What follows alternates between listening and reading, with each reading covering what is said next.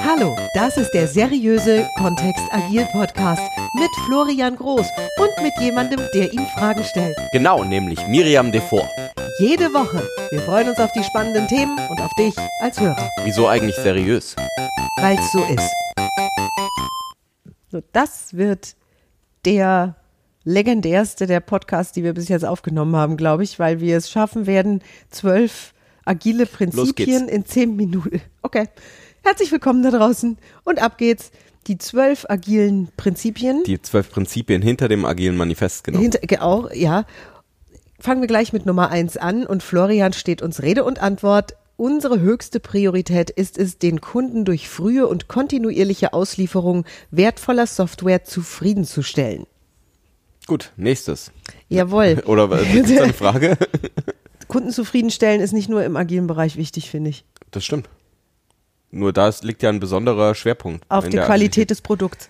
Agilität. Äh, das steht da nicht.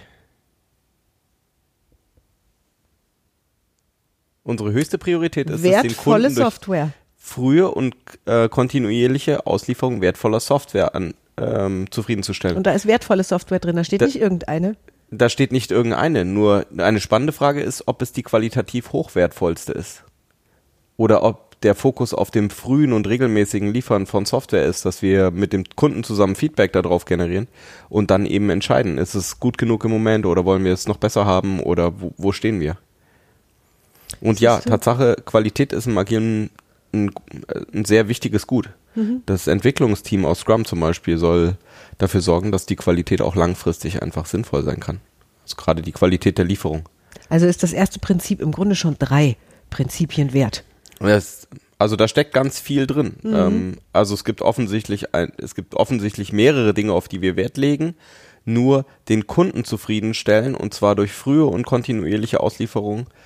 Das ist das, was wir haben wollen. Und nicht durch irgendwelche Statusdokumente. Es gibt diese Regel aus dem Englischen Don't talk about it. Also nicht drüber reden, sondern tatsächlich Software ausliefern oder eben Produkte ausliefern, irgendwas zeigen und sagen, das ist das, was wir bisher haben. Ist ja auch das Dinge zu Ende bringen drin. Spikes, was auch immer. Genau. Ja. Heiße Anforderungsänderungen selbst spät in der Entwicklung willkommen. Agile Prozesse nutzen Veränderungen zum Wettbewerbsvorteil des Kunden.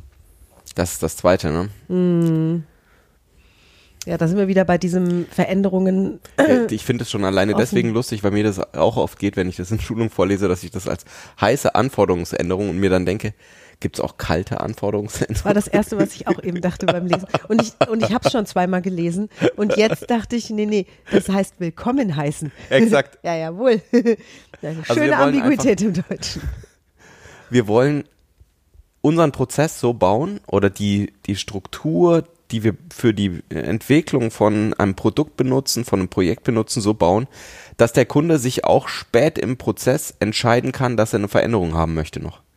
Das geht ähm, vielen, was wir in der richtigen Welt machen, so ein bisschen entgegen. Also wenn ich ein Haus baue oder bauen lasse von irgendeiner Firma, dann beschließe ich ja nicht irgendwann nach sechs Monaten, die sind quasi schon fertig, Dach ist drauf, Fenster sind drin, beschließe ich ja nicht, ah, diese eine tragende Wand, die würde ich jetzt gerne bewegen.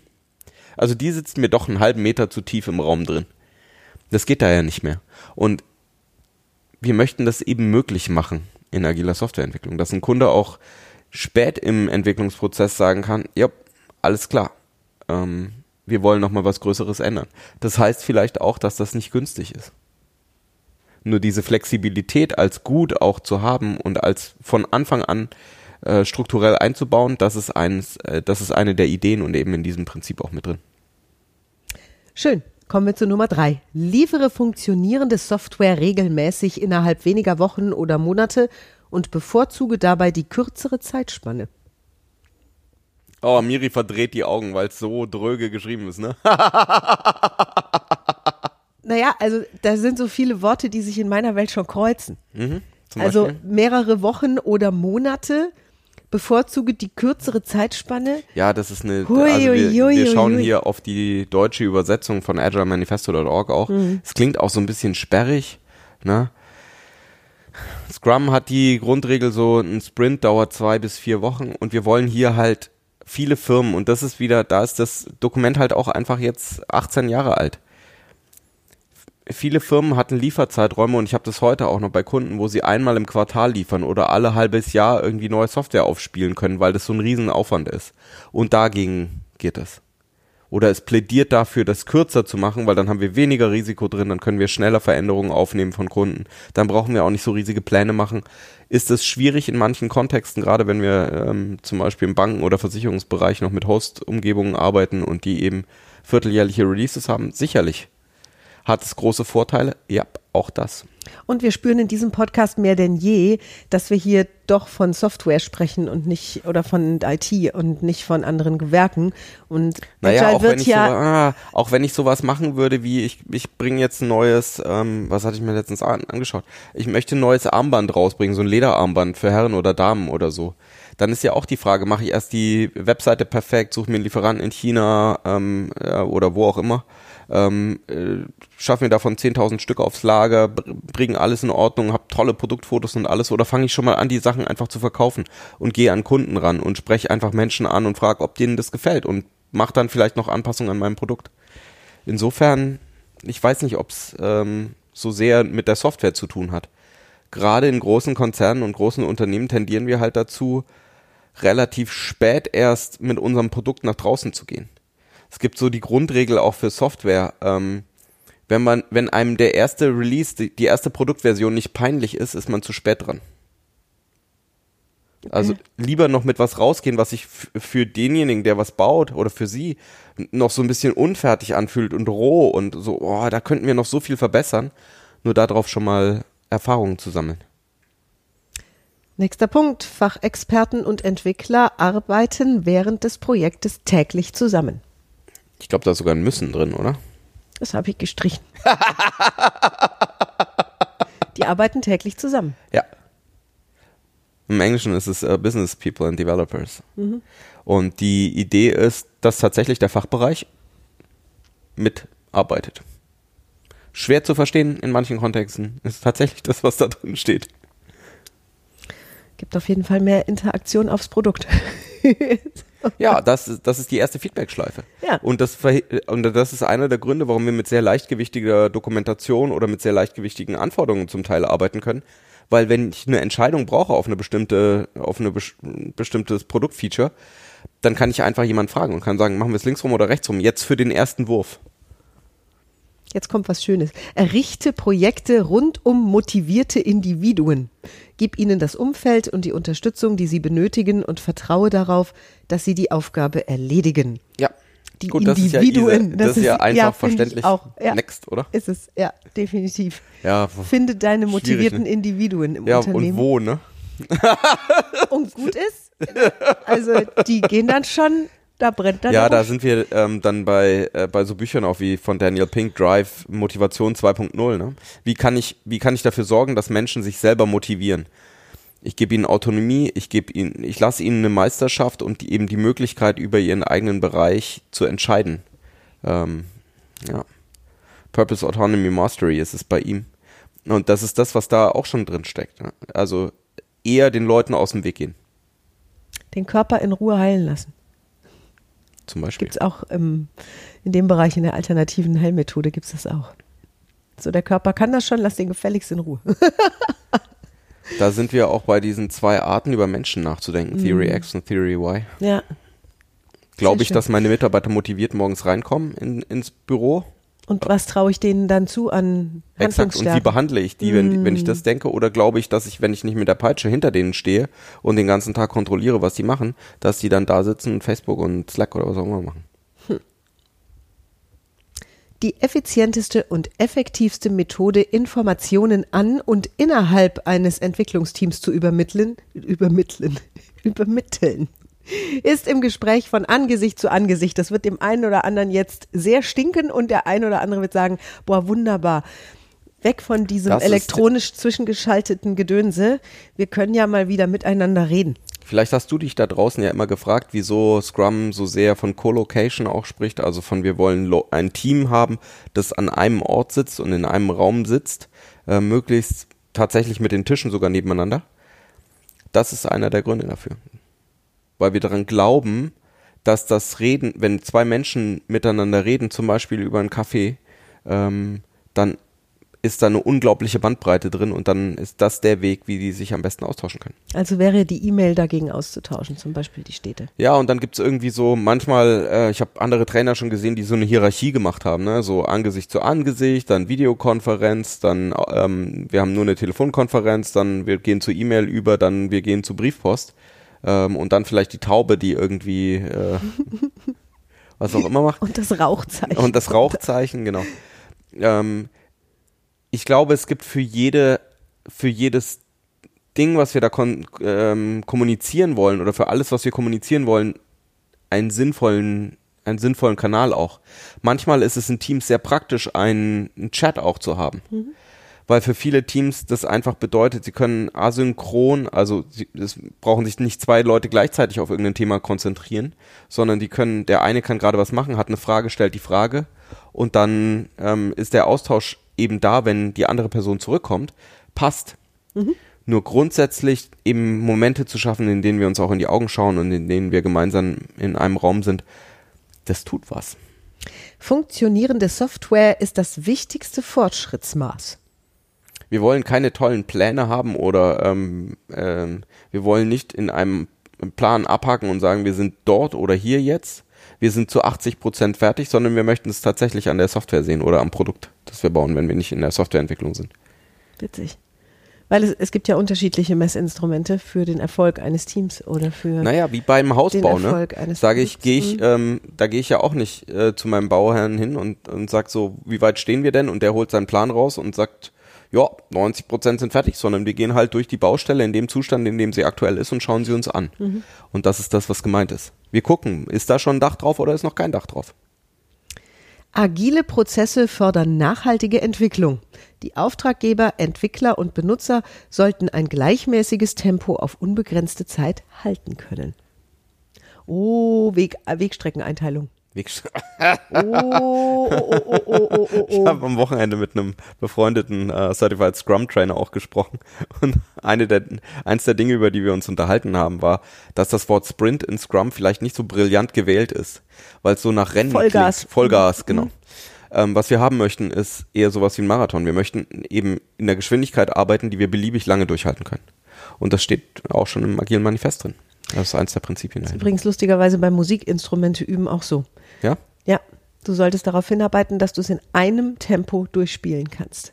Egal auf welchem Instrument. Und egal, also das Tempo ist gar nicht so wichtig, sondern dass Nein, das. Dass ja. es durchläuft fehlerfrei. Und dann kann das egal, Tempo ein langsames an den schweren sein. Stellen auch, oder wie? Ja, genau. Mhm, okay. Das ist die Idee. Mhm. Ähm, wieso wollen wir das haben? Also einmal, weil dann natürlich eine Verlässlichkeit da reinkommt ähm, und eine Vorhersagbarkeit reinkommt.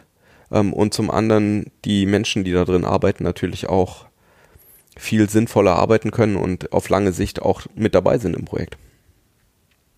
Ständiges Augenmerk auf technische Exzellenz und gutes Design fördert Agilität. Ja. Wir brauchen auch irgendwie technisch gute Fähigkeiten. Es hilft nicht. Also wir können nicht, ähm, wir können keine tolle Software bauen oder wir können äh, weg von der Software. Produkt wir können herstellen. kein Produkt, gutes Produkt herstellen, wenn wir die richtigen Leute nicht haben. Mhm. Also äh, wenn wir eine äh, Kosmetikcreme machen und ähm, haben einfach Leute, die die nicht glatt bekommen. Die normalerweise Schokolade machen. Das geht ja vielleicht sogar. Conchieren ja. ist ja auch so ein nur. Ja. Ähm, und es sind doch andere Inhaltsstoffe. Es sind andere Inhaltsstoffe und ich darf mich dann damit auskennen und ich darf Leute oder zumindest Experten haben, die sich damit auskennen und die eben dafür sorgen, dass die auch nicht, dass die, dass die Creme nicht, wenn der Kunde sie zu Hause aufmacht, sich in eine Wasser- und eine Fettphase irgendwie getrennt haben. Das ist einfach unschön. Also, ja, genau. Deswegen, ich brauche auch im Hintergrund eine technische Exzellenz, egal in welchem Bereich ich jetzt arbeite. Mhm ist schön zu sehen bei großen, berühmten Orchestern auch, die ja zusammengestellt sind, die berühmten meine ich, aus da, da sitzen exzellenteste Musiker nebeneinander, die alle auch Solisten sein könnten, die mhm. alle auch ein Publikum ganz alleine verzaubern könnten und die dann ihr ganzes Können und ihre ganze Exzellenz in diesem Orchester zusammenschließen und dann entsteht ein solches Feuerwerk an Klang, dass eben, keine Ahnung, 5000 Leute in der Berliner Philharmonie Gänsehaut haben. Mhm. Nur es geht, also ja, da sind doch irgendwie, weiß ich nicht, wie viele Leute haben die im Orchester? 40 oder was? Oder Mindestens. 30, ja. Wir können noch viel mehr. Hm.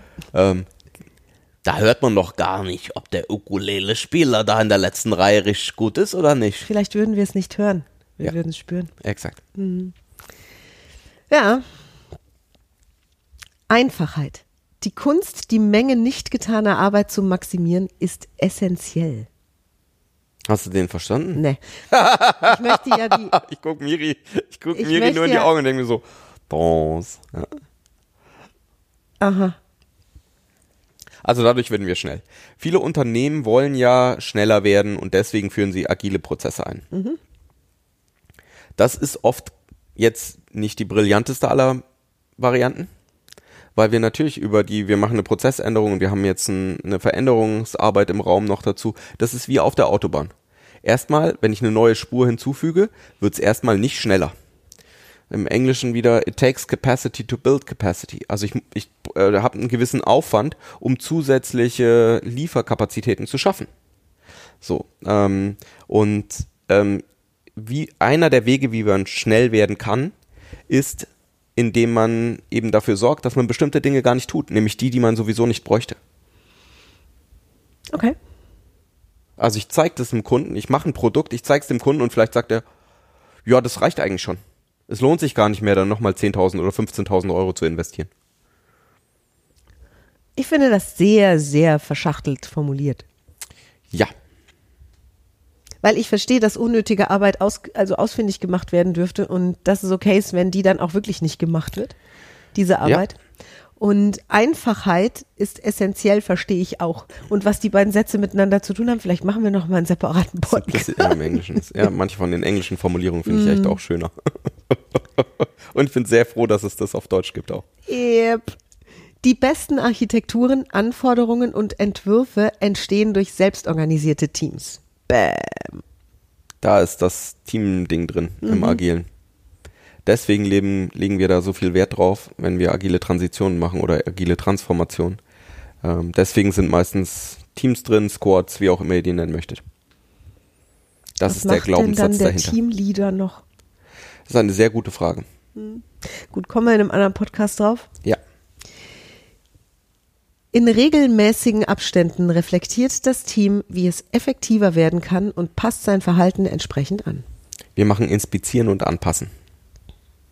Oder wenn wir im Deming-Cycle drin sind, also in diesem von W. Edwards Deming in den 50er Jahren geschaffenen Denkmodell über wie können wir ähm, einen kontinuierlichen Verbesserungsprozess schaffen.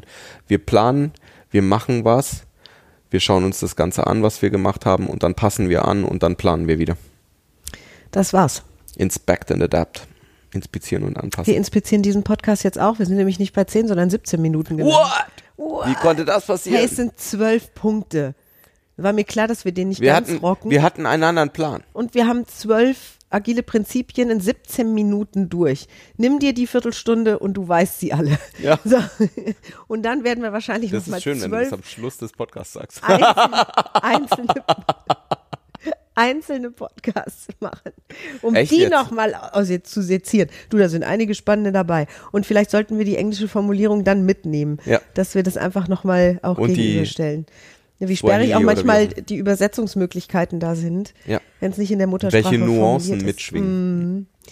Ihr Lieben, danke fürs Zuhören. Das war heute ein geduldiges welches. Wir Bis hören nächste uns Woche. nächste Woche wieder. Tschüss. Tschüss. Danke fürs Zuhören. Wenn du Fragen hast, schreib sie gerne an info at kontext-agil.de. Bis nächste Woche. Miriam und der Florian.